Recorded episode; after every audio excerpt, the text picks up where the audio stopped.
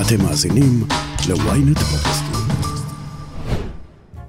זו התוכנית ה-47 של האמת היא. 47 הוא המספר האטומי של כסף. אחת ל-47 שנים משלים מאדים מסע, המחזיר אותו לאותה נקודה בדיוק ביחס לשמש ולכדור הארץ. 47 היה מספרם של הרונין, הסמוראים חסרי האדון, בסיפור היפני הנודע. ב-AK-47 הוא שמו הרשמי של הקלצ'ניקוב, רובה הסער הפופולרי בעולם, ולפי חלק מהערכות כלי הנשק שהרג הכי הרבה אנשים בהיסטוריה. ועם הכבוד המפוקפק הזה, נתחיל. האמת היא, עם עפר שלח. כשמדברים על בנייה ומגורים בישראל, זה בדרך כלל בהקשר של מחסור, מחירים גויים, ודרישה מתמדת לבנות עוד. דירה משלנו, התגשמות החלום הישראלי, עבור זוג צעיר ומשפחה חדשה, ומחאות הדיור בשנים האחרונות, שהייתה להן השפעה אפילו על סדר היום הפוליטי, עסקו רובן ככולן בהתרסקות החלום הזה. הרבה פחות מדברים אצלנו על תכנון אורבני, למרות שהשפעתו על חיינו לא פחות חשובה. כל מי שגר בבית, בבעלותו או בסחירות, יוצא אל מרחב שבו הוא אמור לחיות, לנוע ממקום למקום, לצאת לבלות, לגדל את ילדיו. המרחב הזה אמור להיות מתוכנן, כדי שננוע בו ברווחה, ביעילות ובביטחון, רק שהוא לא. פרופסור טלי חתוקה היא מנהלת המעבדה לעיצוב עירוני באוניברסיטת תל אביב. היא עוסקת שנים רבות בתכנון אורבני, ויש לה דעה מוצקה לאן אנחנו הולכים בעתיד הקרוב, במדינה שבעוד זמן לא רב, תהיה מן הצפופות בעולם המערבי. פרופסור טלי חתוקה, שלום. שלום. מה עושים במעבדה לעיצוב עירוני? הרבה דברים. בעשור האחרון אנחנו בעיקר משקיעים בפיתוח של אזורי תעשייה, באופן שיתאים למה שקורה בכל רחבי העולם. הנושא הזה של אזורי תעשייה מאוד מוזנח בישראל, מפגרים בצורה משמעותית, ואתה תופס אותי בערך חודשיים אחרי שהוצאנו ספר מאוד חשוב בשפה האנגלית, יחד עם קולגה שלי מ-MIT, שנקרא New Industrial Urbanism, אורבניזם תעשייתי חדש, ובעצם הנחת המוצא של כל הספר זה שהמהפכה התעשייתית הרביעית לא תשנה רק את דפוסי התעסוקה שלנו, אלא גם את האופן שבו אנחנו מתכננים את הערים, חיים בערים, וזה סדר יום עולמי, חדש, גלובלי, שמה שאני עושה במעבדה זה מנסה בדרך לא דרך גם להשפיע על הזירה המקומית. יש דווקא אופטימיות. משרד הכלכלה עובד איתי צמוד כבר 6-7 שנים על הנושא הזה, ואז זהו. אני אופטימיסטית בגדול. אוקיי, אז ננסה לגמול אותך מזה בזמן הקרוב, כי נתחיל לפרק את זה באופן כללי, ואני אספר לך את החוויה שלי מהבוקר, שהיא קשורה איכשהו גם לאזור תעשייה. כי הרי כשאנחנו אומרים אזור תעשייה, אז אנחנו חושבים אולי על אזור תעשייה של פעם, עם מפעלים, ואולי על מפעלים של פעם, שגם הם צריכים לעבור התחדשות, דווקא בזה קצת עסקתי. אני נסעתי הבוקר באזור הכניסה לאזור, נקרא לזה אזור התעשייה העתידים. לקח לי, ואני אומר לך, לא בהפרזה, ליטרלי לגמרי, שעה לעבור 2 קילומטר. כי מי שתכנן, או אני לא יודע אם תכנן, תגידי לי את אזור התעשייה הזה, מלב ליבות מעצמת ההייטק הישראלית, לא בנה דרכי גישה שנכנסות לשם, אל הדרך, נגיד, הדרך מקניון רמת גן, שבה עומדים 1.5 קילומטר בערך. בזה עוסק העיצוב שלך, או שהעיצוב עירוני, או בדברים אחרים? בוא נעשה קצת סדר, אם יש לך סבלנות. אני, שזה באתי. אז בגדול, אנשים נורא מקטרים עכשיו על המשברים של התחבורה. התחבורה, ומסתכלים רק על הנושא של הפקקים, אי אפשר להפריד את זה מהרבה ממדים נוספים. זאת אומרת, מגורים, תחבורה, פנאי, קשורים זה לזה. צריך עוד משהו, ככה שאני צריכה להגיד בסוגריים, התכנון, השדה התכנוני הוא שדה חדש. הוא שדה של כ100 שנים בערך, כמו שאנחנו מבינים אותו היום, והוא צמח עם המדינה המודרנית. זאת אומרת, אפילו ללמוד תכנון במדינת ישראל, יכולת משנות ה-60, 70, בטכניון, זה קצת התפרס עכשיו, אבל גם בעולם. זה בעצם דיסציפלינה יחסית חדשה, כפי שאנחנו מבינים ומכירים אותה היום. זה נורא מעניין מה שאת אומרת, כי כשאתה הולך בעיר, אני לא יודע, כמו פריז, לצורך העניין, נכון. עם המבנה של הסדרות, ואני אפילו קצת, למרות בורותי הכללית בעניין, אני קצת מכיר את האוזמן וכו'. זה נראה כמו תכנון עירוני של הרבה יותר מ-100 שנה. נכון, זה בוודאי תכנון ותיק יותר, אבל אני מדברת שוב על התפיסה העכשווית, שיש לך רגולטור, ויש תוכניות ארוכות טווח, ויש איזושהי ראייה לאומית, אסטרטגית וראייה מקומית. הדברים הללו הם דברים שבעצם צומחים בתחילת המאה ה-20. אוקיי. זה דבר אחד. אז נכון, היה האוזמן והיו גם אחרים במקומות אחרים, אבל בדרך כלל הם קיבלו איזשהו מנדט, שדרך אגב היום לא היו מקבלים אותו, לעשות מה שהם רוצים, אנחנו גם לא רוצים לעשות את אותו הדבר היום. שלטון עריץ בדרך כלל. בדיוק. כן. ובעצם היום יש לכל מדינה דמוקרטית בעצם איזשהו מבנה, שמאפשר לה לנהל את המשאבים שלה. צריך להבין, התכנון זה זרוע ביצועית של המדינה, שבעצם עוזרת לה, לנהל את המשאבים. המשאבים זה טריטוריה, זה מים, זה כל עתודות קרקע, מה שאתה חושב ומעלה על דעתך, והמטרה היא כמובן לשלוט בטריטוריה. עכשיו, למה זה חשוב? כי בעצם גם התפיסה שלנו של איך אנחנו מנהלים את הטריטוריה ושולטים בטריטוריה, זה דבר מאוד דינמי.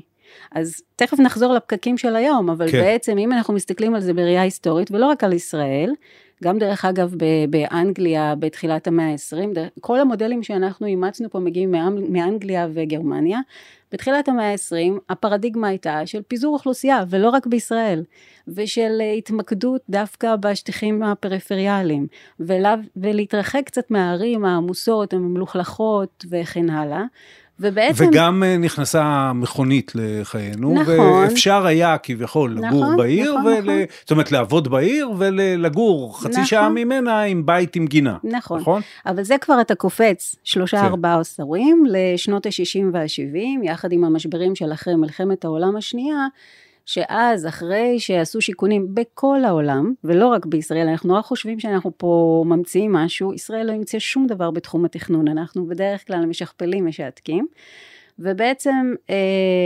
אם אני רק אעשה את זה בקפיצות, אז תחילת המאה ה-20 אנחנו מאוד מאמצים מודלים מגרמניה, מאנגליה, שמתייחסים לפיזור אוכלוסייה ובאמת פרבור, אבל פרבור כמו עיירות הפיתוח, אחרי מלחמת העולם השנייה, בכל העולם בנייה מסיבית של שיקונים לפליטים מהגרים, גם בישראל, בנייה מהירה, מדינת הרווחה, המודל של מדינת הרווחה שמספק את השירותים הללו, ובשנות ה-70, גם בכל העולם, התפתחות מסיבית של פרבור, כמו שאתה מתייחס אליו, של הבנייה של הבתים הפרטיים. כן. ובעצם השכונה הראשונה, של בני ביתך שהוקמה בישראל, הייתה איפה, אתה יודע? לא. יבנה.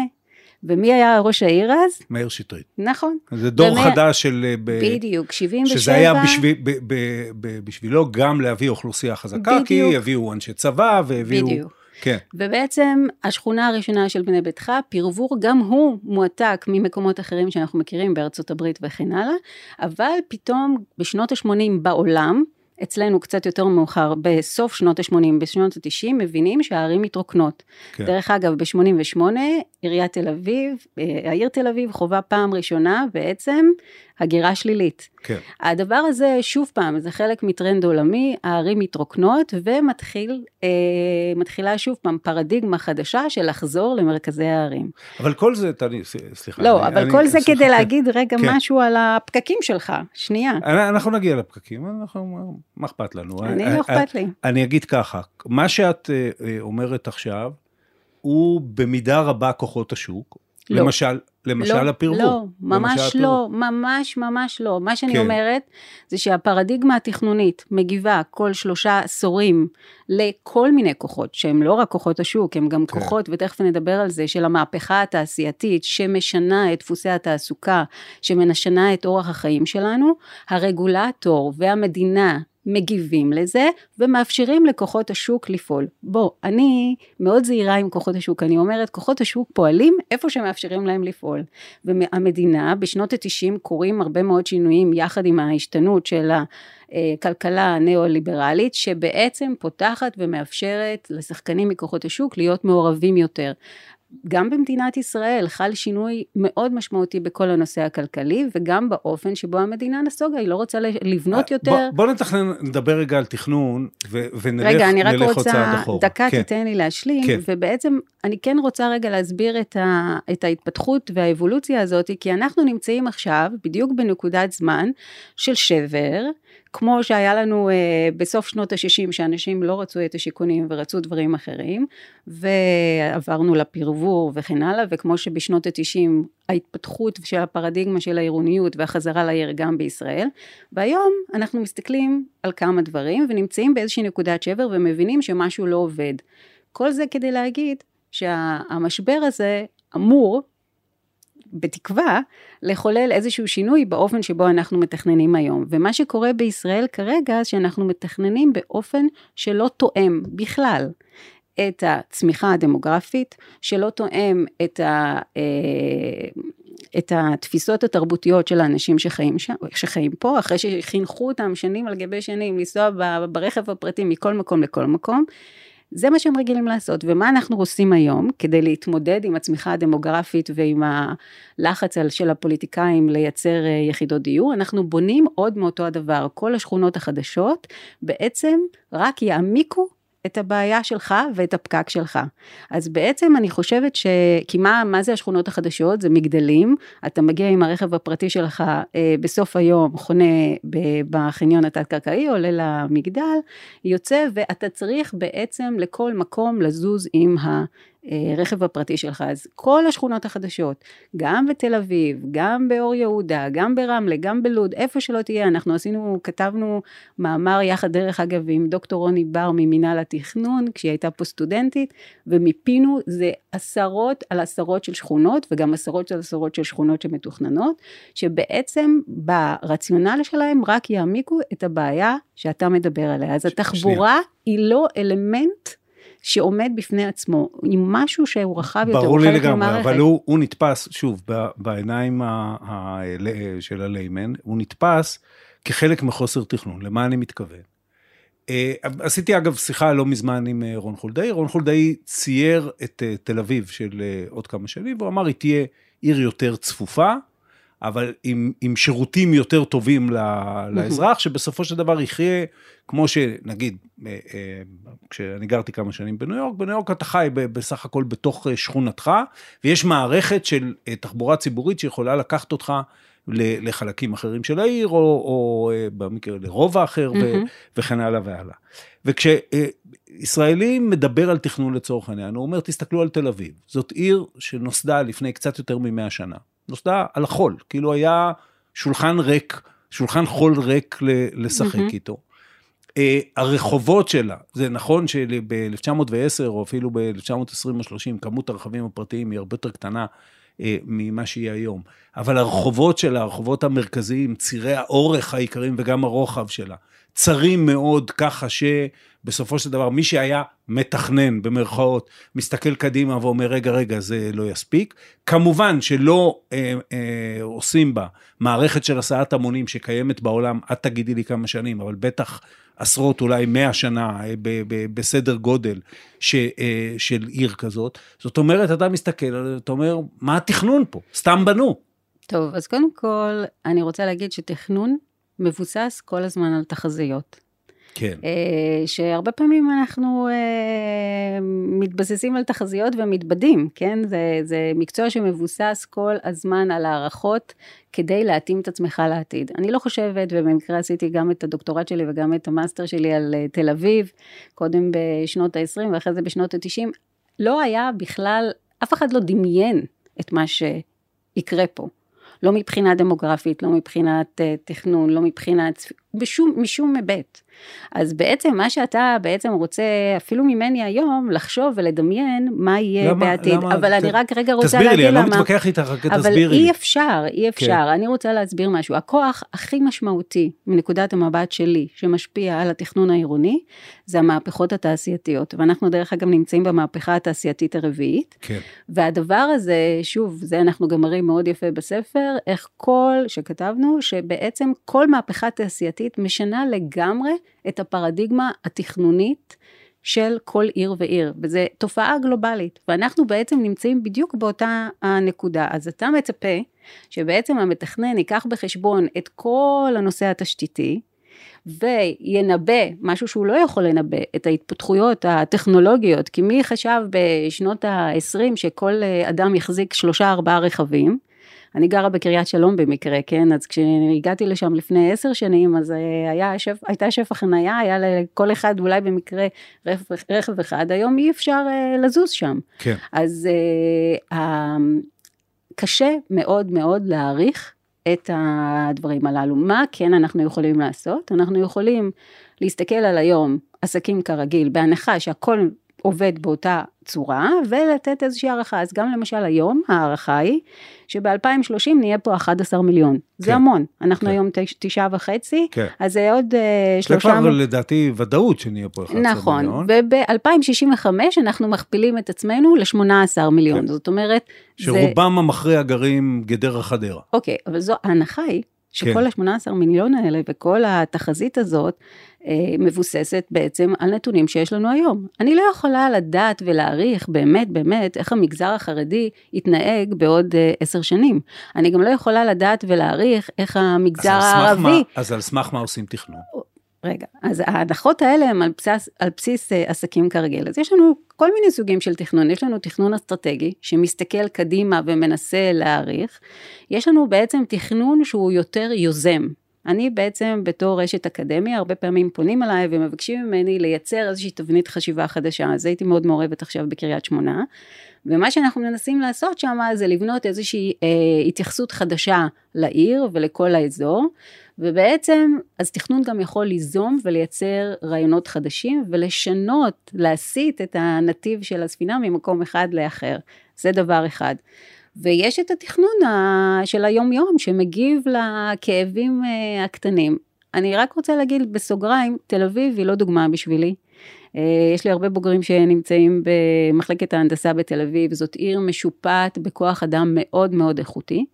אידיאולוגית, אני פועלת בעיקר בפריפריה, עכשיו אני עובדת בעיקר בנתיבות, ובקריית שמונה, בשני קצוות של הארץ, ואני מרגישה שמה שבאמת חסר להם, זה את ההון האנושי, התכנוני, המקצועי, שיעזור להם להסתכל אחרת על הדברים. 100%, אני נגיע גם לשם, אני מבטיח. אני רוצה לשאול, לאו דווקא, כשאנחנו אומרים תל אביב, אנחנו בעצם מתכוונים לגוש דן, ואני אגיד לך, איך אני רואה את זה בהסתכלות, כי פן אחד שלא אמרת את זה, אמרת מגיבים לכאבים, כן? נושא הדיור הוא אחד הנושאים הפוליטיים החמים בישראל ב-10-15 שנים. אין דבר שיותר מעצבן אותי, מהצורה שבה פוליטיקאים, וגם אנשי מקצוע מתייחסים לנושא הדיור. ואני רק אגיד דבר אחד... אני אגיד לך למה זה חשוב. לא, אבל אני אגיד לך רק דבר אחד, אנחנו ניכשל. כי הצורה שבה אנחנו מבינים דיור היום, היא פשוט לא בת קיימא. מצוין, תכף תסבירי לי למה אני קשל, אני מציג לך את הבעיה, לא צריך להיות אדם שהיה בזירה הציבורית, אבל במקרה גם הייתי. עולה שוואה שאומרת, שוואה מוצדקת, שאומרת 130 משכורות, 140 משכורות ממוצעות במשק, זה דירה ממוצעת במשק, לא נוכל, אם החלום הישראלי הוא בין השאר, נראה משכה, ואגב, יש פה גם עניין תרבותי של... אידיאולוגי, בוא, הנושא הזה של דירה משלך, צריך להבין את המקורות שלו. מדינת ישראל השקיעה המון המון אנרגיה ומשאבים עם הקמתה, כדי לאפשר לכולם לקחת את המשכנתאות ולקנות את הדירה, במטרה שלא תברח מפה. 100%. עכשיו, והיום, לצורך העניין, הפיזיביליות של החלום הזה כמעט נגמרה. תגובתה של המדינה, הממשלה, הדרג הפוליטי, שאומר, אני יכול, לא, ברוב הגורמים שגורמים לעליית מחירי הדיור, אני לא יכול לשלוט, אני יכול לשלוט בשער ריבית ובהשקעות אלטרנטיביות, אני לא יכול לשלוט כל כך בדירות להשקעה, ניסיתי, לא כך הצליח לי, בסוף מה שאני יכול זה לבנות. ואז אני לא יודע מה, לוקח את סירקין, או את כל מיני מחנות צבא, או שדות תעופה ישנים, או כל מיני דברים כאלה, ואני מרוקן אותם ובונה. האם בסיטואציה הזאת, איזשהו תכנון בכלל, יכול ליצור מצב, שאני בסירקין, אגב, הייתי גם, הם פנו אליי כשהייתי בכנסת, תושבי פתח תקווה שמחו, כנגד הבנייה בסירקין, כי הם אמרו בצדק, שמה אף אחד לא יכול לצאת מהבית בבוקר עם האוטו שלו, ואין מערכת להסעת המונים, וכן הלאה והלאה, וכל הפנים האחרים של דיור ושל איכות. האם בצורת ביקוש כזאת, בגידול דמוגרפי כזה, אפשר בכלל אחרת? תראה, טוב, יש פה כמה הנחות מובלעות שבעיקרון אני לא מסכימה איתן. פרקי אותה. אז קודם כל, הדבר הראשון זה החלום הזה של לקנות דירה. יכול להיות ששוב, גם הפרדיגמה הזאת, זהו, פסה מן העולם. כשאני פוגשת קולגות שלי שהם פרופסורים באוניברסיטאות מכובדות בדיסלדורף, הם לא יכולים להחזיק דירה, הם גם לא יוכלו לקנות בחיים דירה. והם אנשים מכובדים שמרוויחים יפה ונמצאים בעמדות מפתח וכן הלאה. אז וזה לא משהו שאני רואה רק בגרמניה, אני רואה את זה עם חברים מכל העולם. אז אנחנו בעצם שבויים באיזושהי תפיסת עולם שיכול להיות שהיא כבר לא רלוונטית. כן. זה דבר אחד. הדבר הנוסף זה באמת כל הכניסה היחסית מאוחרת לדיור בר השגה ושל המדינה, ופה כן לרגולטור יש המון כוח השפעה, ואתה יכול לבנות כל מבנה מגורים, עם, כמו שנעשה דרך אגב בארצות הברית, במקומות שאנחנו תופסים כסופר סופר קפיטליסטים ונאו-ליברליים, וכן לייצר מנגנון ששומר על מעוטי יכולת או אנשים עם הכנסה בינונית, כדי שיוכלו לגור איפה שהם רק רוצים. זה כן בהחלט אפשר לבסט את השוק, כדי לאפשר את הדבר הזה. והדבר השלישי, שאני חושבת שכן המדינה, הרבה פעמים פועלת, המדינה, המנגונים פועלים לפעמים בצורה קפריזית, כדי לתת מענה מיידי לכל מיני באמת הכאבים והמצוקות של הדיור, והשאלה היא בכלל אם הנושא של הדיור יכול לעמוד בפני עצמו. כל הטענה שלי כבר הרבה מאוד זמן, זה שלא. אתה יכול לבנות דיור כמה שאתה רוצה, אבל אם אתה תסתכל את חריש, אתה מספק דיור בלי תעסוקה, אתה רק מייצר עוד פקקים, עוד כאבים, וכן הלאה וכן הלאה. זה אין, אתה יודע כמה זמן זה להיכנס לחריש ולצאת מחריש כל בוקר? אז גם צריך לפעול עם איזשהו שכל. אנחנו נמצאים היום בעידן באמת חדש, שכל העולם מנסה להתכוונן אליו, שאתה המעגלי תנועה שלך היו מצומצמים, וזה לא קשור אם אתה גר בתל אביב, בקריית שמונה או בנתיבות. המטרה, נתיבות למשל עכשיו, צמחה בצורה מאוד משמעותית, זאת אחת הערים שהולכת להיות העיר אזור המשמעותית, בעיניי יותר מאשקלון ואחרות, של כל הנגב המערבי, והשאלה היא באמת, האם נתיבות תוכל גם לספק תעסוקה? אנחנו לא רוצים שהאנשים מנתיבות ייסעו לתל אביב, לאשקלון ולאשדוד, אחרת כולנו נעמוד פה בפקקים. אז הפרדיגמה צריכה להיות כזאת שמייצרת אקוסיסטם. אז הדיור, בלי חשיבה מערכתית על תעסוקה, ולהבין איזו תעסוקה, כי גם התעסוקה משתנה. אחת השאלות היום זה לאיזה תעסוקה אנחנו מכוונים. האם באמת יש לנו רק הייטקיסטים במדינת ישראל? אז אני יכולה להגיד לך שלא. כל חברה היא פירמידה. יש לך שם אולי בקצה כמה מוצלחים. המספרים ידועים, פחות מ10% עובדים בהייטקיסטים. נכון, ולכן אנחנו צריכים לחשוב בצורה הרבה יותר מורכבת על הדברים. לצערי הרב, ואני כבר אומרת זה הרבה זמן, כל זמן שפמפמו רק את נושא הדיור בנפרד מהיבטים אחרים, אז אנחנו בבעיה. יש לי עוד משהו להגיד לך. כן. פעם כשחשבנו על ערים, חשבנו על כל מיני דברים, על מסחר, על עירוב שימושים. היום אנחנו יודעים שהעיר העתידית יהיו לה 3 מרכיבים עיקריים. מגורים, עבודה, תעסוקה, תכף נדבר על איך זה מתמקם בעיר היום, ופנאי. מה זה פנאי? פנאי זה כל המרחבים הציבוריים שאתה יכול לעלות על דעתך. כן. המסחר הצטמק והתרכז למרלוגים, לכל מיני מקומות שהוא יהיה מקוון, נכון, נכון, זה רק יהיה לשנע את המוצר. נכון, וכשאתה מסתובב בעולם, נגיד בארצות הברית, אני גרתי הרבה זמן בבוסטון, וכל פעם שאני באה לבקר בבוסטון, אני מגלה שכל החנויות שהייתי רגילה לקנות בהן מתנות לילדים שלי, כבר לא קיימות, ואני צריכה לאן לנסוע? לפרברים. אז בעצם הכל מקוון, ואנחנו יודעים שכל המסחר הקמעונאי ייעלם. אז גם פה יש אתגר, כל הקניונים שאנחנו ככה מסתכלים עליהם, הם משהו מאוד מאוד יקר עבור החברות המסחריות, והם כולם נמצאות עכשיו באיזשהו מודל היברידי, אבל תהיה לנו בעיה לא רק עם הדיור, יש לנו בעיה עם המון מרחבים שיצטרכו לעבור אדפטציה. עכשיו, אתה אומר, איך לא חושבים על זה? מי אלא על דעתו שהמסחר המקוון היום ב-2022 התפתח להיות מה שהוא יהיה לפני 30 שנה. כמה זמן יש לנו את האינטרנט? אנחנו מדברים פה על המצאות שאף אחד לא יכול היה להעלות אותם על דעתו. אז זה, המכוניות האוטונומיות. יש המון מרחבים שכבר קיימים לך היום בעיר, שאנחנו צריכים להמציא אותם מחדש. אתה שואל אותי אם יש מישהו שעוסק בזה במדינת ישראל? יש, אבל לא מספיק. אנחנו מדינה קטנה, גם מבחינת אנשי מקצוע ואנשי אקדמיה אפילו שעוסקים בתחום הזה. אז בעצם, אני רק רוצה לסכם, העיר העתידית תראה מאוד שונה ממה שאתה מדמיין, וההסתכלות על כל ממד בצורה כזאת של פרגמנטים, היא חלק מהרעה החולה. ומה שקורה כרגע, המנגנונים של מדינת ישראל עוד לא עשו את המטמורפוזה, ולכן יש לנו את מנהל התכנון, אפילו בתוכנית האסטרטגית שלהם, הם חושבים על הדיור בנפרד, על התעסוקה בנפרד, על השטחים הפתוחים בנפרד. וזאת חלק מהבעיה, זה לא יכול לייצר לנו את האקוסיסטם האלה, הנקודתיים, שיש ביניהם מחברים, ואני רוצה שתיסע בכביש 6 ותעבור בין הערים, אבל אני רוצה ש90% מהזמן שלך תתמקד ותחיה ותפעל בתוך המרחב העירוני שבו אתה גר. היי, אני יובל מן. ואני אושרית גנל. בעולם הטכנולוגי של היום צריך שמישהו יעשה קצת סדר. הצטרפו אלינו לרפרש, פודקאסט הטכנולוגיה של וויינט. בכל שבוע נדבר על מה שחדש ומעניין בעולם הדיגיטלי. רשתות חברתיות, גאדג'טים, המצאות חדשות, וגם הפוליטיקה של חברות הענק. חפשו רפרש בוויינט, או באפליקציית הפודקאסטים שלכם. תני לי את החזון של מה שאת קוראת לעיר החדשה, וננסה אחר כך לראות אם אפשר להגיע אליה, כי אני לוקח כאנלוגיה את מה שאמרת על הרכב האוטונומי. ומן הקלישאות הנכונות שהבעיה עם הרכב האוטונומי, לא, הטכנולוגיה שלו כבר במידה רבה קיימת וכן הלאה, היא תקופת הביניים שיכולה להיות מאוד ארוכה, נכון. שבו רכבים אוטונומיים תפקדו בסביבה שאיננה אוטונומית. לצורך העניין הם רכבים רגילים, נהגים רגילים וכן הלאה. ויכול להיות שאחרי שתפרסי את החזון, אני אשאל אותך, איך אנחנו לוקחים, הרי זה ערים קיימות, זה אישויות קיימות, ואנחנו לא יכולים לעשות איזה אוקוס פוקוס ביד, והם יהיו העיר החכמה והמתקדמת, שטלי חתוקה מדברת עליה. אז קודם כל תני לי את החזון, איך נראית עיר העתיד?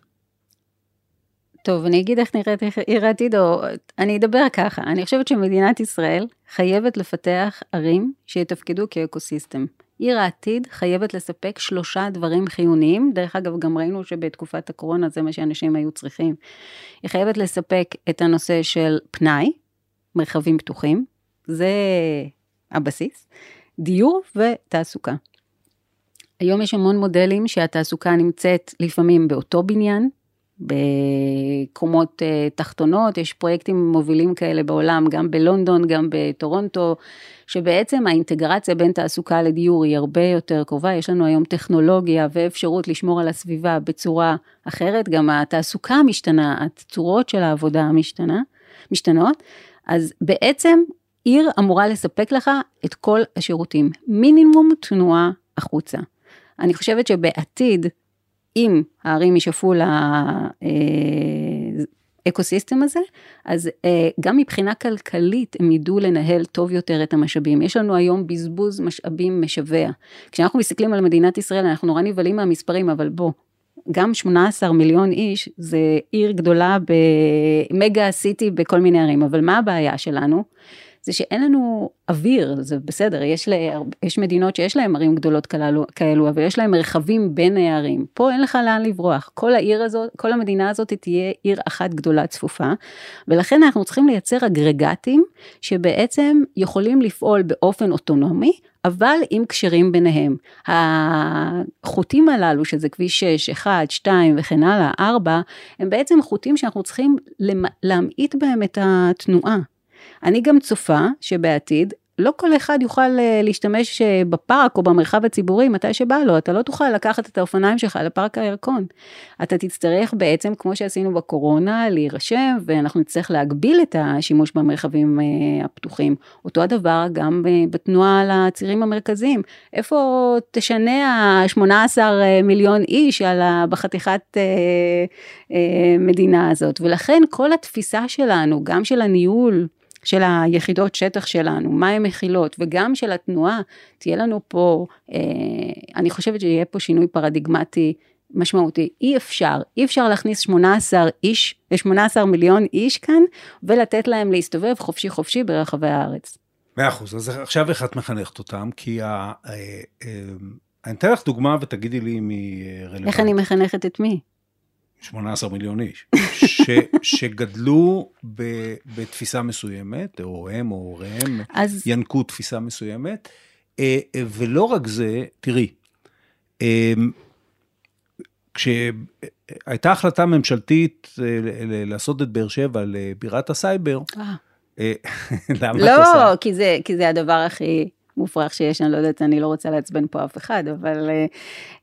יש לנו מחקר, אתה רוצה לשמוע על זה, אז גם אני אגיד לך, אספר לך סיפורים על זה, אבל סיימנו מחקר ענק על סייבר ברחבי העולם, כולל מדינת ישראל, שדווקא היא במקום השני מבחינת המעמד שלה בתחום תעשיית הסייבר, אבל אני יכולה דרך זה, עשינו מחקר בעצם שמסתכל על הנושא, זאת אומרת, אנחנו גולשים פה. לא, אני אתן דוגמה, יכול להיות שזה יתחבר למה שאת אומרת. אז אמרו, ובעיניי, סליחה שאני אומר, זה נראה דווקא מקרה של תבונה ממשלתית, ביטוי שלא משתמשים בו בדרך כלל, כי הוא לא קשה לתאר חיות נכחדות. אבל שאמר, אנחנו ניקח משאבים מדינתיים, בנושא צבאיים או אחרים, לא משנה משאבים מדינתיים, נחבר אותם עם שלטון מקומי חזק, אוניברסיטה וכן הלאה, ניצור מערכת תחבורתית, שמאפשרת להגיע בקלות. בפועל מה שקרה, חלק מהדברים האלה קרו, חלק לא קרו, אבל בפועל מה שקרה, זה שתושבי המרכז, שמעדיפים לחיות במרכז, השתמשו במערכת התחבורתית הזאת, כדי לעבוד בבאר שבע, ולחזור עוד בימים שלא עבדו מהבית, ופחות הייתה עבודה היברידית. זאת אומרת, אני משתמש בזה כדוגמה, לקושי לשנות את מערכת הטעמים של אנשים. טוב, אז בוא נעשה רגע סדר, אכפת לך? לא. טוב, אז קודם כל מה שאתה מדבר עליו זה מודל נורא נורא חשוב, הוא נקרא הטריפל אליקס, הסליל המשולש בעברית, שבעצם אומר שכדי שמקום יצמח מבחינה כלכלית בעידן הנוכחי של המהפכה התעשייתית הרביעית, אנחנו צריכים לחבר בין האקדמיה, המגזר הפרטי והמגזר הציבורי, הם שלושתם צריכים לעבוד ביחד ולגבש איזשהו סדר יום. כן. אוקיי? אז בעצם מדינת ישראל חשבה, הנה, יופי, נעשה את זה בבאר שבע, אבל שוב, גם עם מחקרים שאנחנו עשינו על תעשיית הסייבר, אני יכולה להגיד לך שמה שיקרה בבאר שבע, לפחות כפי שאנחנו מבינים את זה היום, זה איזשהו סאב קלאסטר, איזשהו קלאסטר מאוד מאוד קטן, לקלאסטר הגדול המשמעותי בתחום התעשיית הסייבר בתל אביב. אבל הסיבה היא כי זה בעצם ניסיון לייצר טופ דאון, קלאסטר בבאר שבע, שהסיבה שאני חושבת שהצמיחה שלו תהיה מאוד מאוד קשה ומוגבלת, זה מכיוון שהוא לא יושב בעצם על משאבים קיימים, לא על הון אנושי קיים, אתה צריך לייבא את זה, לא על סביבה שמתאימה לאנשי הסייבר וההייטק, זה אנשים שחיים באורח חיים מאוד מסוים, רגילים לשירותים מסוימים, אוהבים את חיי העיר, בעצם יש פה ניסיון, לשים, יש לנו מחקר שלם מה זה סייבר ומה זו תעשיית הסייבר ומה המאפיינים, זה לא יושב בעצם במקום המתאים, אבל אני רוצה לתת לך דוגמה אחרת, איפה שאני כן מעורבת, זה בעצם בקריית שמונה, ושם הם בעצם מנסים להקים את הפודטק ואלי. אוקיי, ואני כן חלק גילוי נאות, אני חלק מזאת שכתבה להם את התוכנית האסטרטגית שם, ועוזרת מאוד לחבר את כל כוחות האזורים, שדרך אגב, גם שם זה קשה, כי כל אחד זה אני ואני ואני, ואתמול התבשרתי שזהו, שכבר יש מנהלת, שיש אתר משותף, ואתה לא מבין כמה זה קשה לקחת את כל השחקנים, ולשים אותם יחד באיזושהי פלטפורמה משותפת, ולהגיד, אנחנו יחד. כן. אבל למה שם זה כן יכול להצליח? כי כבר יש לך שם אקדמיה ומכוני מחקר שהם פועלים בתחום הזה, יש לך שם את החקלאים, את השדות החקלאים, שאתה יכול לעבוד עם החקלאות, ולעשות איתה כל מיני ניסויים, יש לך שם כוח אדם והון אנושי מהקיבוצים, שכל השנים בעצם עושים ניסויים, ויש שם גם מכוני מחקר של הקיבוצים, אז בעצם התשתית הבסיסית קיימת, למה זה קורה עכשיו? זה מה שאתה צריך לשאול אותי, כי גם הם פנו אליי, הם הגיעו למשבר, מי שפנה אליי זה דווקא אנשים של קריית שמונה, עוד לפני שאביחי שטרן, ראש העיר, נבחר, ובעצם הם הגיעו למצב מאוד קיצוני, כלכלי, של בריחה, גם כלכלי קשה, גירעון קשה בתוך העיר, אבל גם של בריחה ונטישה של העיר, והם הבינו שהם חייבים גם לשנות את התפיסה שלהם ביחס לעיר, להפסיק להגיד, אכלו לי, שתו לי, בואו ננסה לבנות איזשהו משהו אחר, וזה היה מאוד מאוד קשה, אבל סדר יום שהם בנו התיישב על איזושהי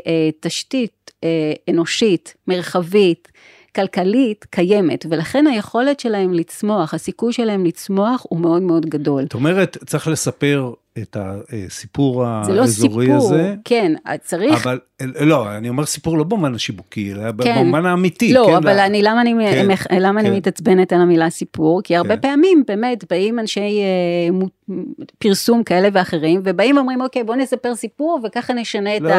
לא, אני מתכוון לסיפור במובן אמיתי לגמרי.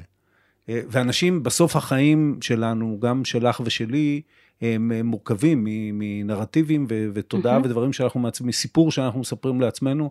אני, יש לי תואר שני בספרות, סיפור אצלי זה מילה חשובה מאוד.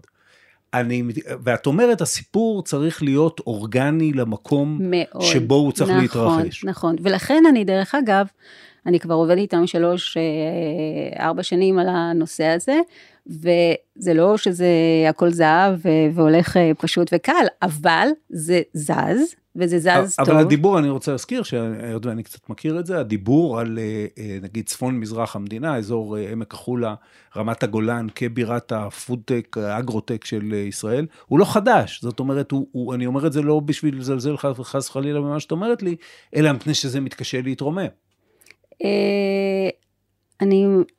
זה לא סיפור חדש, אבל אני חושבת שכן קורה עכשיו משהו מאוד משמעותי חדש, והדבר הכי משמעותי שקורה שם, זה ההתחלה והיכולת שלהם מצד אחד, להתחיל לעבוד ביחד, שזה דבר מאוד מאוד קשה, ואני הרגשתי שם קצת כמו הגננת, הכל שם, כל מה שעשיתי בתוכנית זה בעצם להסביר להם איך כדאי להתחיל לעבוד ולשתף פעולה, וכל ישיבה זה ישיבה מאבקית, וגם התפקיד שלי היה לחזק את התכנון של קריית שמונה, כי זו כאשר פנה אליי אז בזמנו מנהל אזורי התעשייה ירדן ארליך, הוא אמר לי, תקשיבי, כולם מנסים לעזור לקריית שמונה, אבל רק קוברים אותנו יותר. משרד השיכון בא, שם את השכונות שלו, רמי בא, שמה את השכונה שלו, כל אחד בא, בואי, אני צריך מישהו שיעזור לי להגיד, מה כן, מה לא, אבל מה הבעיה? אף אחד לא מקשיב לי. ואני חושבת שבהחלטה מאוד יוצאת דופן, הוא הבין שהוא צריך את האקדמיה, שהאקדמיה תעזור לו גם לקבל הקשבה, כלפי משרדי ממשלה, ועשינו באמת שינויים מאוד משמעותיים, גם ביחס לפרויקטים של משרד השיכון, הסתכלנו, ואנחנו מארגנים עכשיו את העיר בצורה מאוד שונה, אבל בסוף זה לא עבודה שלי, אתה יודע, אני באה, עושה את התוכניות האסטרטגיות הללו, אבל צריך מישהו שילחם בצד השני, אז לכן חזרה לבאר שבע, הבעיה היא, זה לא רק שזה טופ דאון, גם, ולא רק שלא, עשו שם תוכניות אסטרטגיות, אבל מי נלחם עליהם? מי מממש אותם? ואתה יודע מתי זה יכול לקרות? רק שיש אנשים במקום עם חיבור רגשי עמוק, עמוק, שמוכנים להילחם ביום יום על הסדר יום הזה, ואני כן רואה את זה דרך אגב, היום בנתיבות, בגלל זה אני פועלת שם, ובקריית שמונה. אני לא רוצה להיכנס לוויכוח ספציפי, למרות שאני חושב שרובי גדמילוביץ' הוא דווקא דוגמה. לא, אבל לא מספיק רובי, לא מספיק רובי, אתה צריך... לא, אבל אני אגיד לך איפה זה, ונחבר את זה חזרה. יש עוד דבר בצפון מזרח המדינה, שלעבור לגור שם, זה באמת שינוי חיים. זאת אומרת, לזוג, למשפחה, שמחליטה, יכול להיות מטעמים של תעסוקה, יכול להיות מטעמים אחרים לגור שם, זה באמת, אתה מחליט על איזושהי צורת חיים חדשה. יכול להיות שהבעיה, ופה אני אחזיר אותך לאזור המרכז, של אזורים שהם קרובים, במדינה שבסוף היא בסך הכל די קטנה, לאזורי המרכז, שתמיד המרכז יהיה יותר חזק מהם. אז האם תתני לי את התוכנית, את מבט העל הזה, למרכז דווקא, לא לתל אביב, אלא למרכז שסביבה. תראה, אני חושבת שמטרופולין גוש דן יציע אורח חיים מאוד מסוים, אינטנסיבי, באיזשהו שלב הוא יהיה, לא, הוא כבר צפוף, עמוס, לפעמים לא מתגמל, דווקא הקורונה לימדה שהיה קשה בגוש דן, ואני חושבת שאנחנו נראה דווקא ככל שהצפיפות תעלה, בריחה של אנשים לאזורים אחרים. עכשיו, למה זה לא קורה עכשיו? ששוב פעם אנחנו חוזרים לנושא של תעסוקה ותעשייה, ברגע שתציע להם אלטרנטיבה, אני מכירה דווקא הייטקיסטים שם בגן התעשייה תל חי, ומספרים לי שהם גרו פה במרכז, שזה היה נורא, הם היו מבזבזים שעתיים בנסיעה כל יום, והיום יש לו זמן, תוך רבע שעה הוא במרחב העבודה שלו, עושה את מה שהוא אוהב, אז בעצם אנחנו צריכים, שוב פעם אני חוזרת לרעיון של אקוסיסטם, זה לא מותרות, אנחנו נהיה חייבים את זה כדי איכשהו להתקיים, ואני חושבת שככל שיבצרו אלטרנטיבות,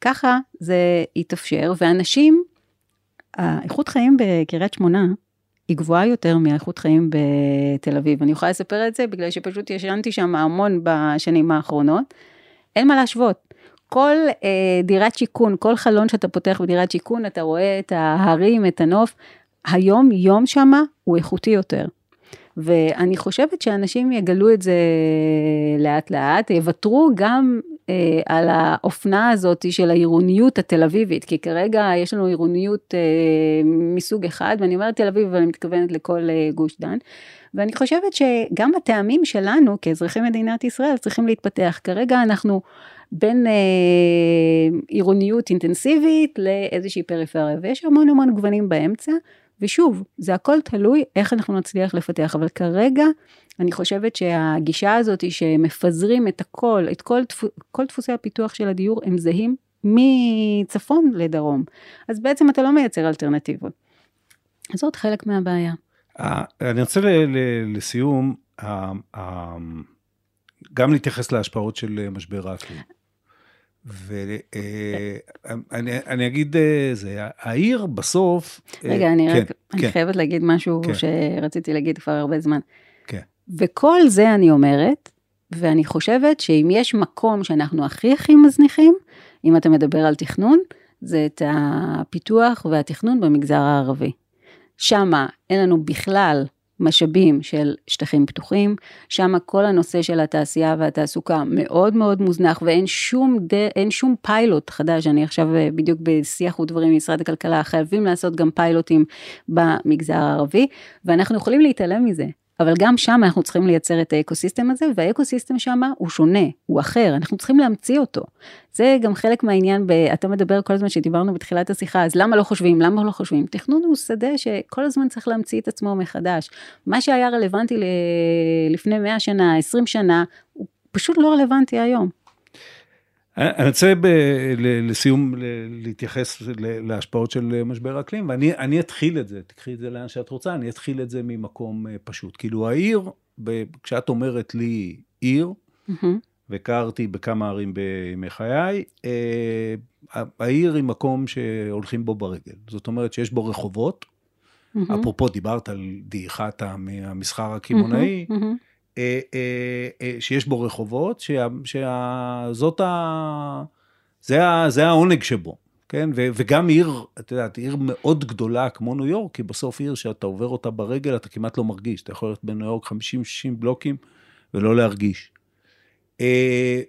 במשבר האקלים, פחות ופחות זה אפשרי, כמות החודשים שאפשר ללכת היום, נגיד בגוש דן, ממקום למקום ולהגיע לפגישה בלי צורך להתקלח בכניסה, הולכת וקטנה, וזה גם נכון לדברים כמו אופניים או פתרונות אחרים.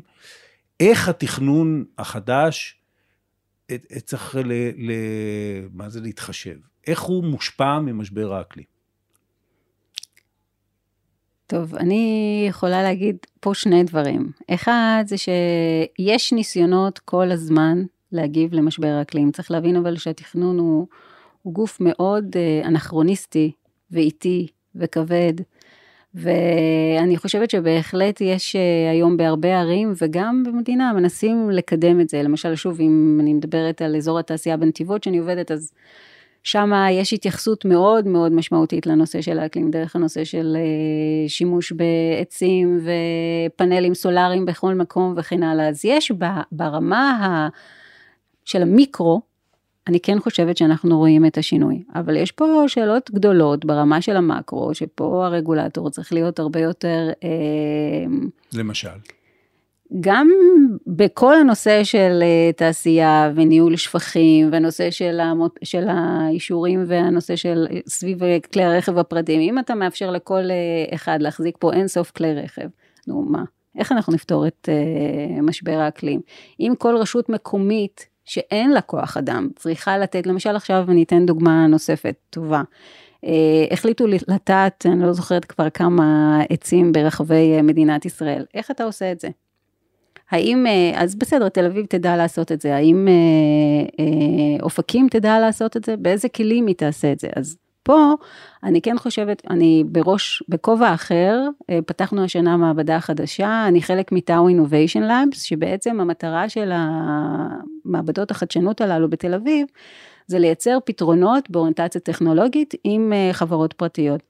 אז אחד הנושאים למשל שאנחנו כרגע עובדים עליו, זה באמת לייצר כלים טכנולוגיים דיגיטליים עבור מקבלי ההחלטות, שהם יוכלו מהכיסא שלהם מול המחשב לדעת, איפה כדאי לטעת את העצים, זאת אומרת, זה מבוסס artificial intelligence, זה מאוד מאוד משתמש בידע התכנוני והאורבני שיש לי, אבל לוקח את זה בעצם למקומות של כלים דיגיטליים חדשים, שיאפשרו לנבא, להתערב, בלי הצורך בכוח אדם אינסופי שאין לנו בתחום הזה.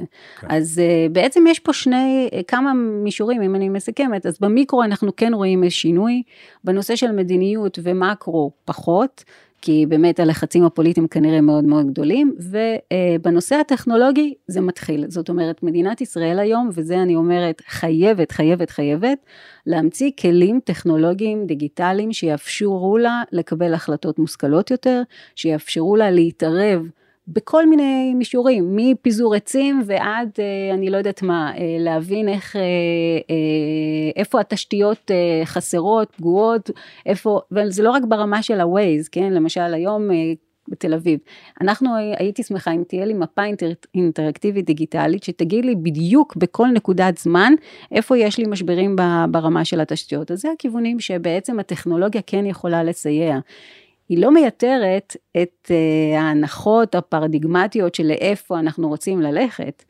זה אתה, אחרים צריכים לקבל החלטה, לדחוף, ואם אנחנו לא נלך באמת לחזון הזה של אקוסיסטמים נקודתיים, שמוזנים ומזינים אחד את השני, אז זה לא ילך. אבל כן יכולים להתפתח כלים טכנולוגיים שיסייעו לנו להגיע ולממש את החזון הזה.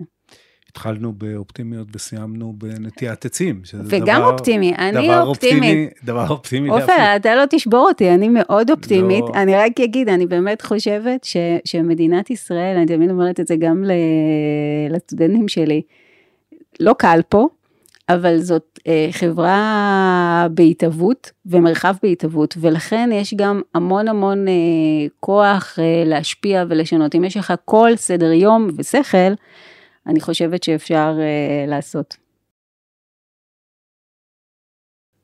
פרופסור טלי חתוקה, תודה רבה. בבקשה.